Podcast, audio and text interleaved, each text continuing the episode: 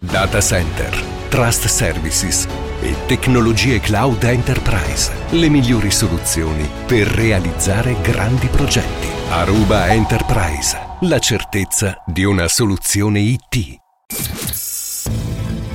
Passione. Eroi. Viaggi nell'anima. Colpi d'ala. Cadute e risalite. Donne coraggiose. Emozioni. Falco e il gabbiano di Enrico Ruggeri.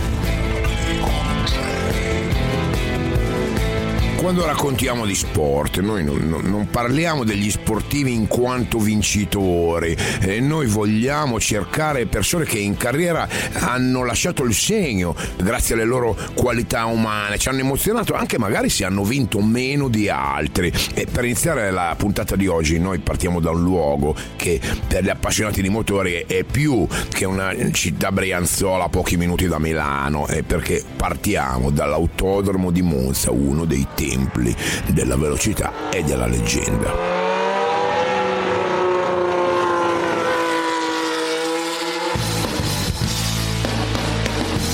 Domenica 6 settembre 1970, è un giorno che per tanti italiani può significare la fine delle vacanze, il ritorno al lavoro, a scuola, sugli spalti, attorno alla pista di Monza ci sono le bandiere rosse col cavallino rampante, sono migliaia, siamo all'ultimo giro del Gran Premio. In testa c'è una Ferrari al numero 4 disegnata sul muso, sarà lei a tagliare il traguardo per prima sotto la bandiera a scacchi, la sta guidando il protagonista della nostra storia di oggi. Quel 6 settembre lui festeggia per la prima volta una vittoria in Formula 1 eh, a bordo di una Ferrari, alza il braccio, riceve il saluto del pubblico, del suo pubblico che è arrivato dal Canton Ticino e lui è svizzero di Lugano, da quel giorno diventerà ancora di più italiano. E all'anagrafe fa Gian Claudio per tutti e Clay il cognome. Regazzoni.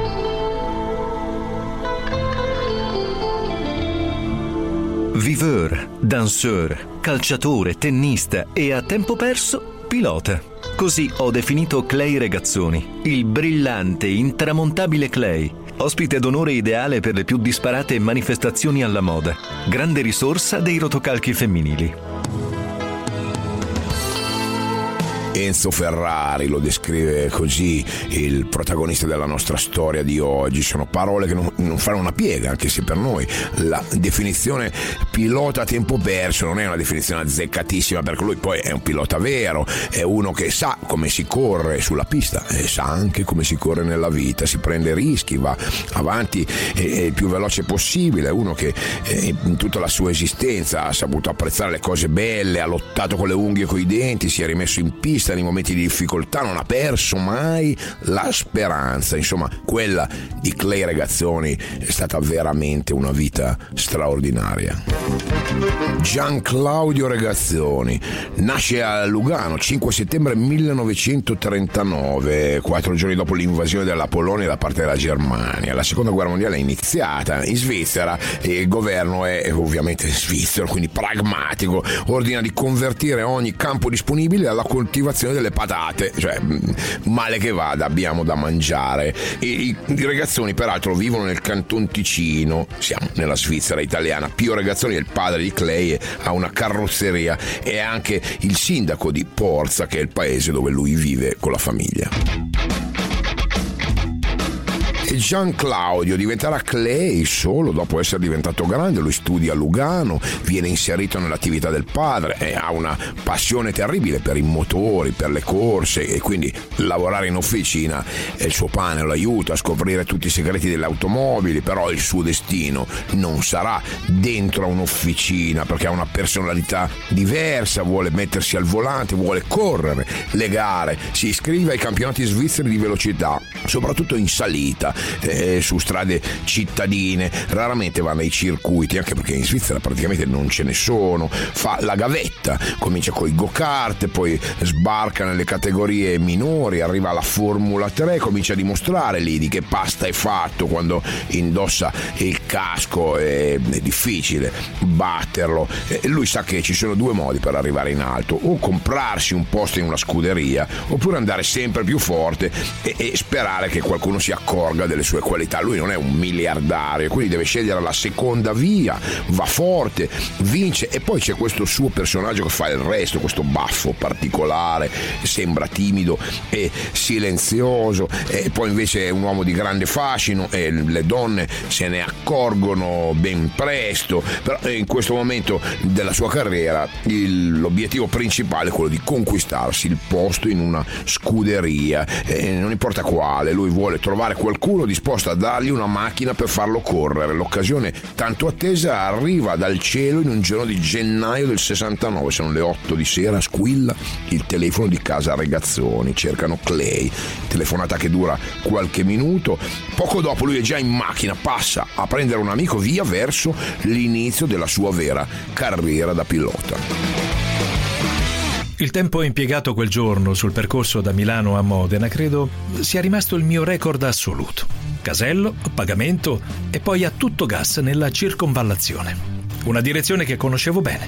Non dirmi che stiamo andando alla Ferrari. Io sto andando alla Ferrari, tu, tu resti giù. Non entri. Ma mi stai prendendo in giro? No. Mi ha convocato Enzo Ferrari. Vuole che corra per lui in Formula 2. E poi magari, se vado forte, c'è una possibilità nei prototipi e in Formula 1. Mi mollò come un pacco della DHL dinanzi a un bar di Maranello. Aspettami qui, mi ha detto. Ne avrò per un po', almeno potrai fare colazione. Io ho preso un succo d'arancia a casa, spero che in Ferrari mi offrano un caffè. Ciao, ci vediamo dopo. Non muoverti. L'amico che lui passò a prendere era Pino Allievi, storica firma del mondo dei motori per la Gazzetta dello Sport. E lui che viene caricato in macchina eh, perché Clay vuole compagnia per andare a Maranello, non che lui temesse di annoiarsi perché da Lugano a Maranello ci mette un'ora e mezza, passa dalla corsia d'emergenza a quella di sorpasso, media oraria vicino ai 180 km, insomma Allievi alla fine del viaggio è pronto provato e Clay è fresco come una rosa. La vita di Clay sta cambiando da tutti i punti di vista, peraltro, perché si è sposato da poco con Maria P, è nata la loro prima figlia e insomma la chiamata della Ferrari è veramente la ciliegina sulla torta, fa dei giri di prova eh, con la rossa in Formula 2 e poi torna al bar a riprendere allievi che lo stava aspettando. Tornò a prendermi verso mezzogiorno, emozionatissimo, al settimo cielo. Chiese al barista se poteva telefonare e con una valanga di gettoni chiamò prima la moglie e poi il papà per comunicare la notizia della firma del contratto. Ero orgoglioso per lui, non stavo nella pelle. Peraltro i risultati in Formula 2 con la Ferrari non sono quelli sperati anche per colpa della macchina che non era esattamente a punto. Torna alla sua vecchia scuderia, la Tecno, ma Enzo Ferrari non si era dimenticato di quel pilota con quello stile di guida aggressivo, pronto a dare tutto. Non a caso veniva soprannominato Kamikaze o Dead Devil Driver e, insomma il rapporto tra Clay e Ferrari era già di stima reciproca, insomma non hanno difficoltà a incontrarsi i due, a ritrovarsi. Il Regazzoni viene scelto dal Drake, dal commendatore, per correre contemporaneamente in Formula 2 e in Formula 1. Lui accetta senza esitazioni e si avvera il suo sogno, gareggiare per le rosse e Formula 1 al volante di una Ferrari. Le prime gare della stagione sono buone, poi arriva quell'apoteosi dalla quale siamo partiti. 6 settembre 1970, Monza, lui eh, lì diventa il beniamino per milioni di svizzeri e di italiani, lo racconta anche il giornalista Cesare De Agostini alla televisione svizzera. Era il quarto Gran Premio che disputava.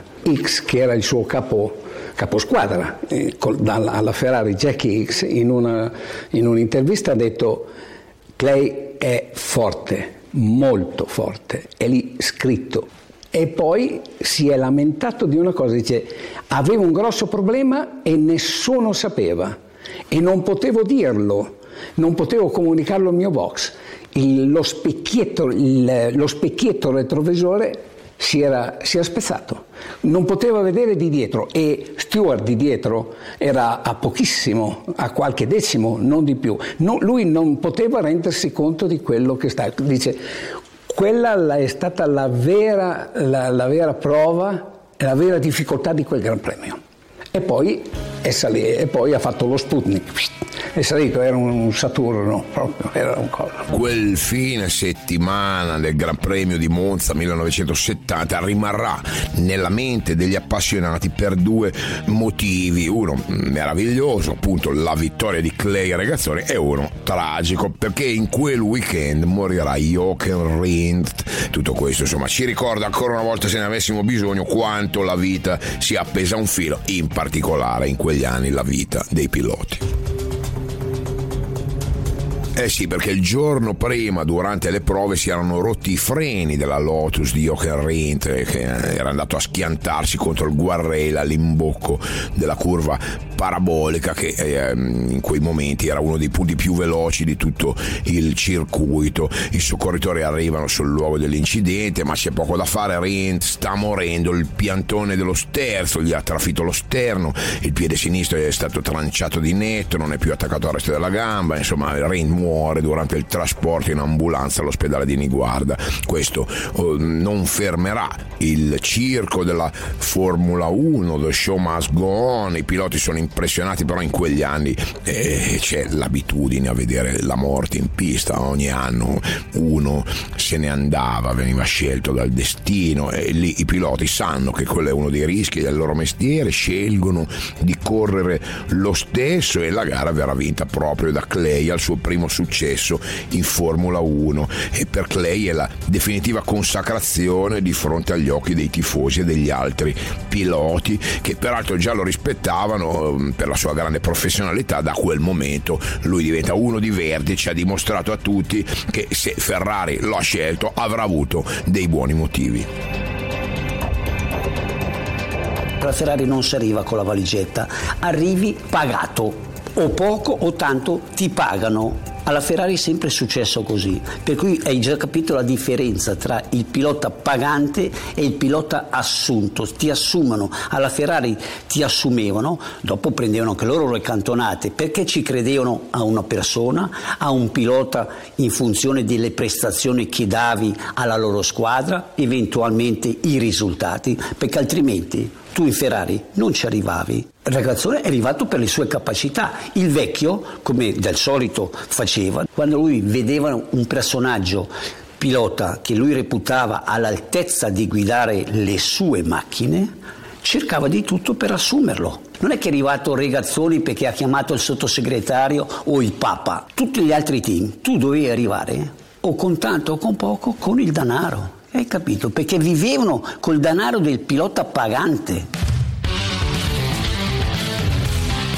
Arturo Merzario, personaggio eh, schietto, molto aperto, è uno che dice quello che pensa e dice che Ragazzone è stato chiamato da Enzo Ferrari in persona proprio perché Ferrari aveva riconosciuto in lui un pilota dallo stile di guida unico, è un uomo pieno di passioni, di voglia di dare fino all'ultimo giro in pista e anche fuori. Quella vittoria a Monza rimarrà però un episodio isolato in quella stagione. Clay chiuderà il campionato al terzo posto dietro dietro a X e a Rindt che peraltro diventerà il primo e finora unico, speriamo che rimanga per sempre l'unico, l'unico campione del mondo postumo della storia di Formula 1, cioè comunque anche dopo la morte di Rindt nessuno riesce a superarlo nei punteggi. Eh, ragazzoni, però nel frattempo si è guadagnato la totale fiducia di Ferrari che lo farà correre anche nei campionati di durata, dei prototipi, i risultati cominciano a scarseggiare nel 73 lui diventerà uomo BRM e conoscerà un pilota austriaco dalle idee molto chiare nella testa, eh, Niki Lauda.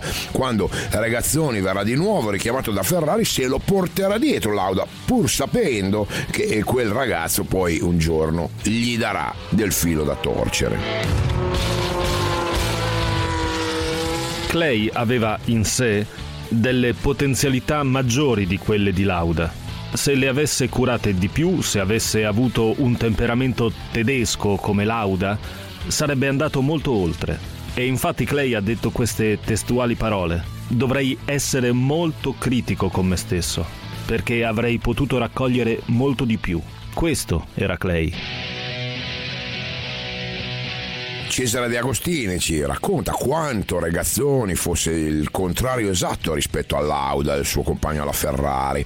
E Clay è molto simile alla maggior parte dei piloti di quell'epoca, gente che viveva una vita tipo star di Hollywood, molto eh, sregolata. James Hunt mi viene in mente, per esempio, erano più eh, delle de, de, rock star che non degli sportivi, non solo per la notorietà, ma anche per il fascino che riuscivano a suscitare nel pubblico e soprattutto nelle donne. Clay, ragazzoni, è tante cose, è uno professionale ma è anche pigro, è irascibile ma è anche amabile, è un Latin lover, è un Swiss lover, non so come dire, comunque è un conquistatore di donne ma è anche un grande padre di famiglia, una personalità complessa, eh, però è un vero uomo di sport.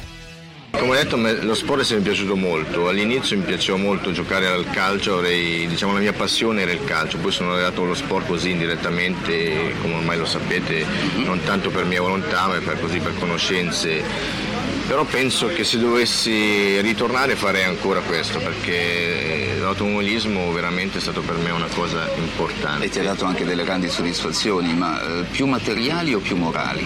Più morali, innanzitutto mi ha dato la possibilità di girare il mondo, di conoscere la gente, se fossi rimasto qua, vivendo qua non avrei potuto avere questo bagaglio, no?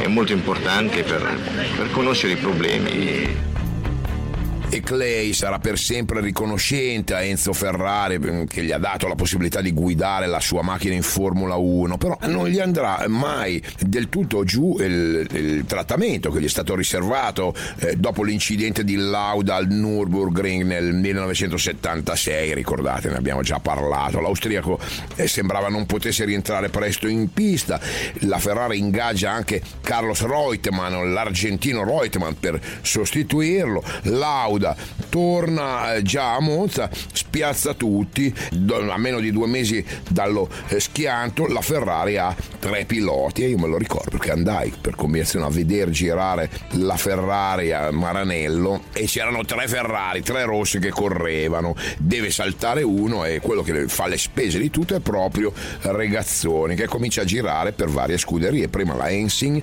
poi la Shadow, poi la Williams dove farà da secondo Alan Jones Qui lui vincerà a Silverstone, eh, la gara di casa peraltro della Williams, anche se eh, tutto il team stava lavorando solo per Jones. Succedono queste cose, insomma lui era mm, ospite della sua squadra. Eh, si racconta un episodio molto bello, a fine della corsa Clay non viene festeggiato da nessuno, passa davanti al patron Frank Williams e gli sussurra all'orecchio sorry. È una vera e propria finezza alla Clay Regazzoni. E poi c'è anche un secondo episodio che visto col seno di poi fa gelare il sangue perché in occasione del suo quarantesimo compleanno il team eh, fa uno scherzo di pessimo gusto, un regalo insolito, eh, siccome lo ritengono vecchio diciamo, gli regalano una sedia a rotelle con due gomme da Formula 1 al posto delle classiche ruote. E sarà un presagio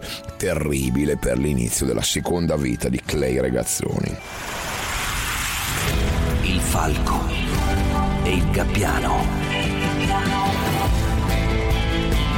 Stiamo raccontando la storia di un uomo che ha vissuto per correre, Clay Regazzoni, svizzero di nascita, ma eh, italiano d'adozione, entra nel mondo della Formula 1 tardi, corre il suo primo mondiale del 70 quando ha già 31 anni, viene scelto da Enzo Ferrari in persona, va forte in pista, ha uno stile di guida che fa innamorare i tifosi di tutte le scuderie per le quali corre, 10 anni di Formula 1 con un pilottino un po' sbilanciato per la passione che ci ha messo, ma anche per, i risultati, per i tifosi. Solo 5 Gran Premi vinti, 4 con la Ferrari e 1 con la Williams. È arrivato a 40 anni, non ha la minima intenzione di lasciare il volante e di dedicarsi a altro. Lo racconta proprio lui in un'intervista dell'epoca. Ma io non so, la gente dicono sono vecchio leggendo gli ultimi resoconti della stampa, il nonno, non il nonno, però io penso che un uomo a 40 anni sia nel, nel meglio delle, delle, sue facoltà anche,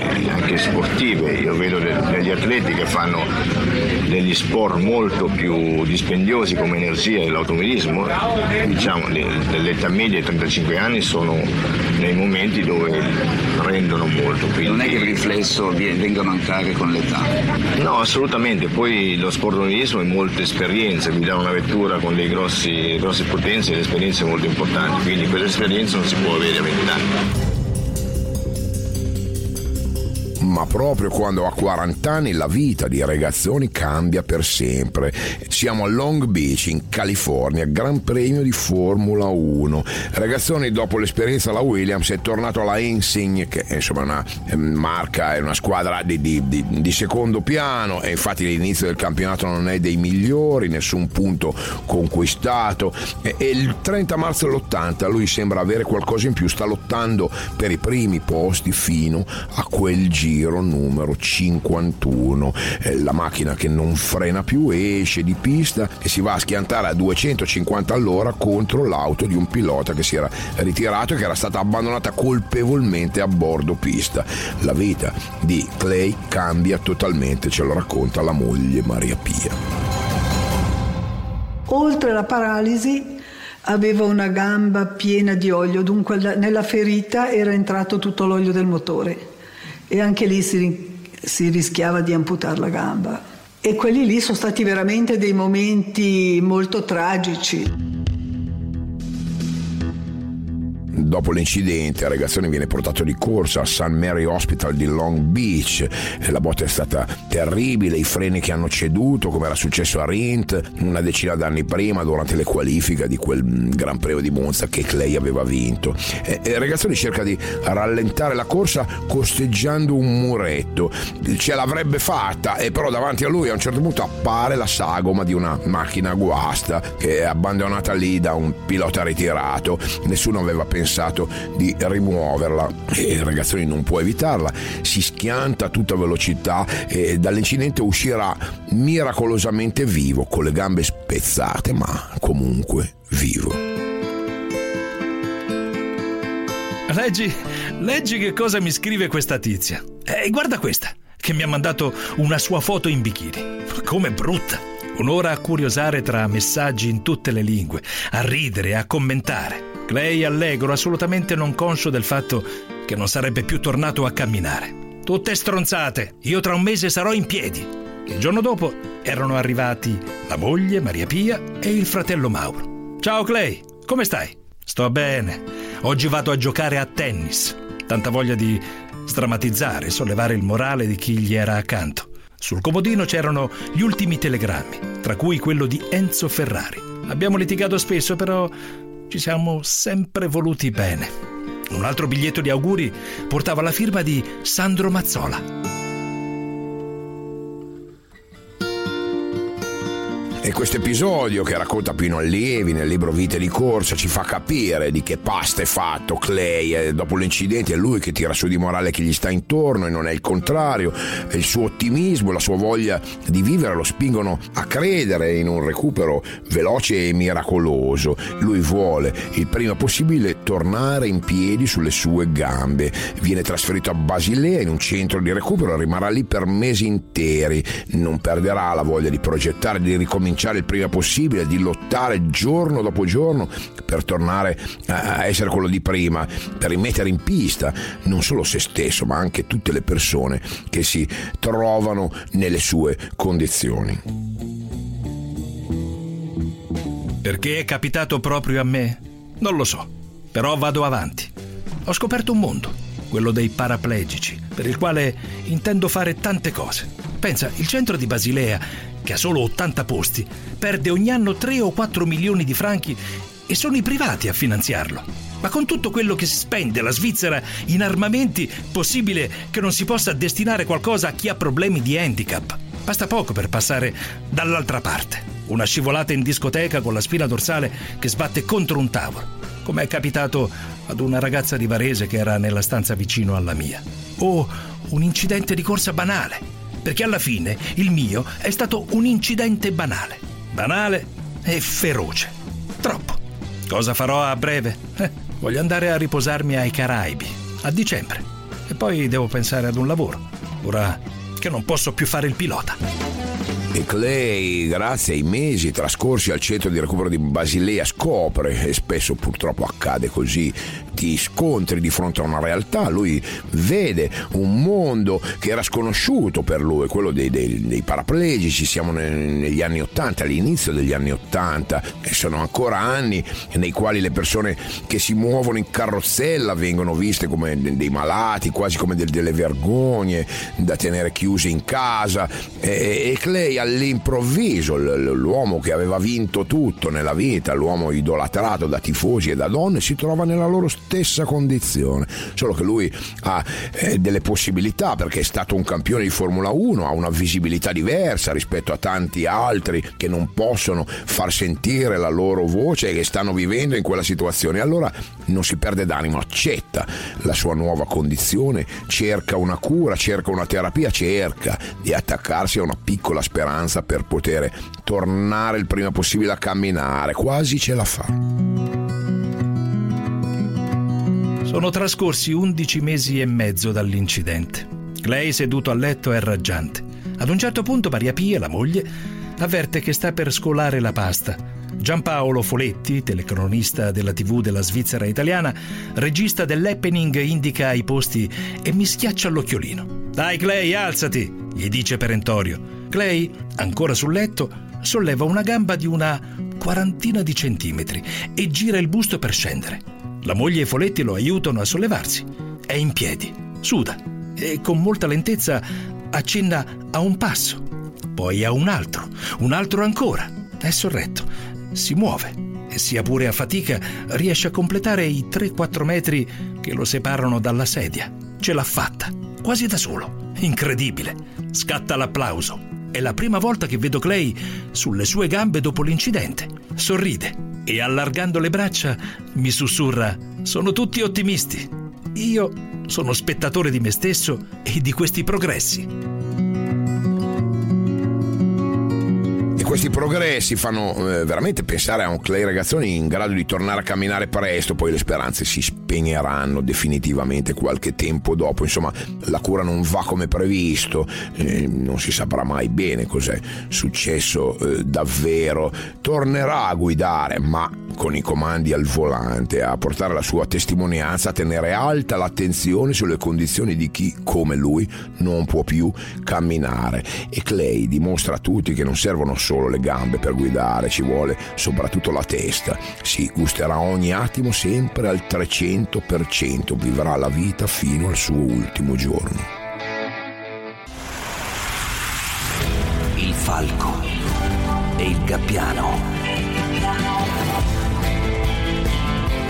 Clay Regazzoni, dopo l'incidente di Long Beach, non tornerà mai più a camminare, ma non smetterà mai di sognare. Lui accetta la sua nuova vita in carrozzella, comincia a fare tutto quello che eh, aveva fatto prima, come se nulla fosse accaduto. Corre con un camion la Parigi-Dakar, poi partecipa a molte gare in pista e poi eh, decide di dedicare tempo, attenzione alla causa dei, dei portatori di handicap, si direbbe oggi, dei paraplegici meno famosi, meno fortunati di lui, dimenticati da tutto e da tutti, apre corsi di guida, diventa istruttore motore e insegna come si può andare veloci anche senza l'uso delle gambe. Lo fa con grande passione fino a quel 15 dicembre 2006.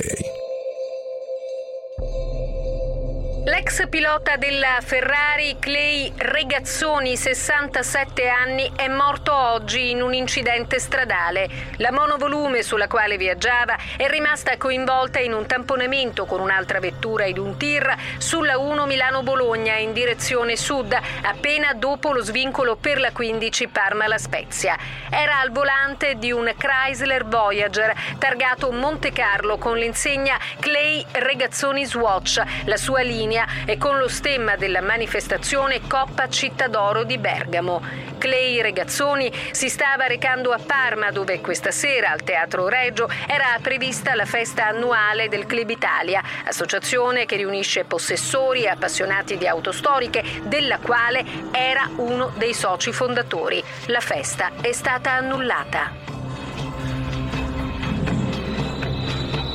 E Clay se n'è andato facendo quello che amava di più, se n'è andato guidando, anche senza aver bisogno delle gambe, stava correndo eh, come aveva sempre fatto sull'autostrada, quell'autostrada che aveva percorso centinaia di volte da Lugano quando eh, andava a Maranello per i test con la Ferrari. Quel 15 dicembre non era diretto a casa della Ferrari ma a un evento, uno dei tanti ai quali non riusciva a dire di no. Eh, lui si prestava totalmente per le cause alle quali teneva, andava da un angolo all'altro del mondo e quando poteva si muoveva in macchina da solo, come era sempre stato abituato a fare, guidava forte, come se fosse ancora in pista probabilmente. Anche quel giorno del 2006 andava veloce e lui diceva per stare il meno possibile in mezzo alla nebbia.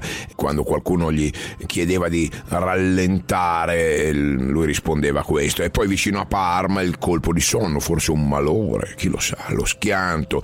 Quando arriva l'ambulanza non c'è già più nulla da fare. L'autoradio la compagna di mille avventure in solitaria al volante, l'autoradio era ancora accesa. Nel 2016, dieci anni dopo la sua scomparsa, la famiglia di Clay ha deciso di inaugurare la Clay Regazzoni Memorial Room, che non è un museo, o comunque non è un semplice museo, è un luogo dove respirare la vita di Clay, una vita di corsa, a bordo delle automobili più veloci del mondo, una vita che si è trasformata per lui in impegno costante per tutti quelli che si erano ritrovati su una sedia a rotelle, ma meno famosi e meno fortunati di lui, insomma, una vita a rappresentare anche tutti quelli che non avevano le sue possibilità e, e le sue occasioni per ricostruirsi una nuova vita. Abbiamo allestito questo Memorial Room per presentare l'arco della vita di Clay il campione, ma soprattutto l'uomo che ha creduto fermamente nell'abbattimento delle barriere architettoniche, dedicando il suo impegno per liberare i giovani e meno dal loro handicap per inserirli nella vita quotidiana, cercando di stimolare l'importanza degli investimenti nella ricerca in paraplegia in modo da abbandonare definitivamente la sedia a rotelle. Clay non ci ha mai fatto pesare la sua infermità, non si è mai lamentato, era sempre contento di ripartire per nuove sfide. Questa forza era in lui e per questo era un campione. Un uomo che nel vivere la vita ha dato dignità alla vita stessa e come? Nel modo più semplice, che è viverla pieno ed intensamente. Il difficile però è proprio nella semplicità di queste parole, ma Clay lo ha fatto. Per me questo è un grande ringraziamento nei confronti di chi ci ha donato la vita stessa.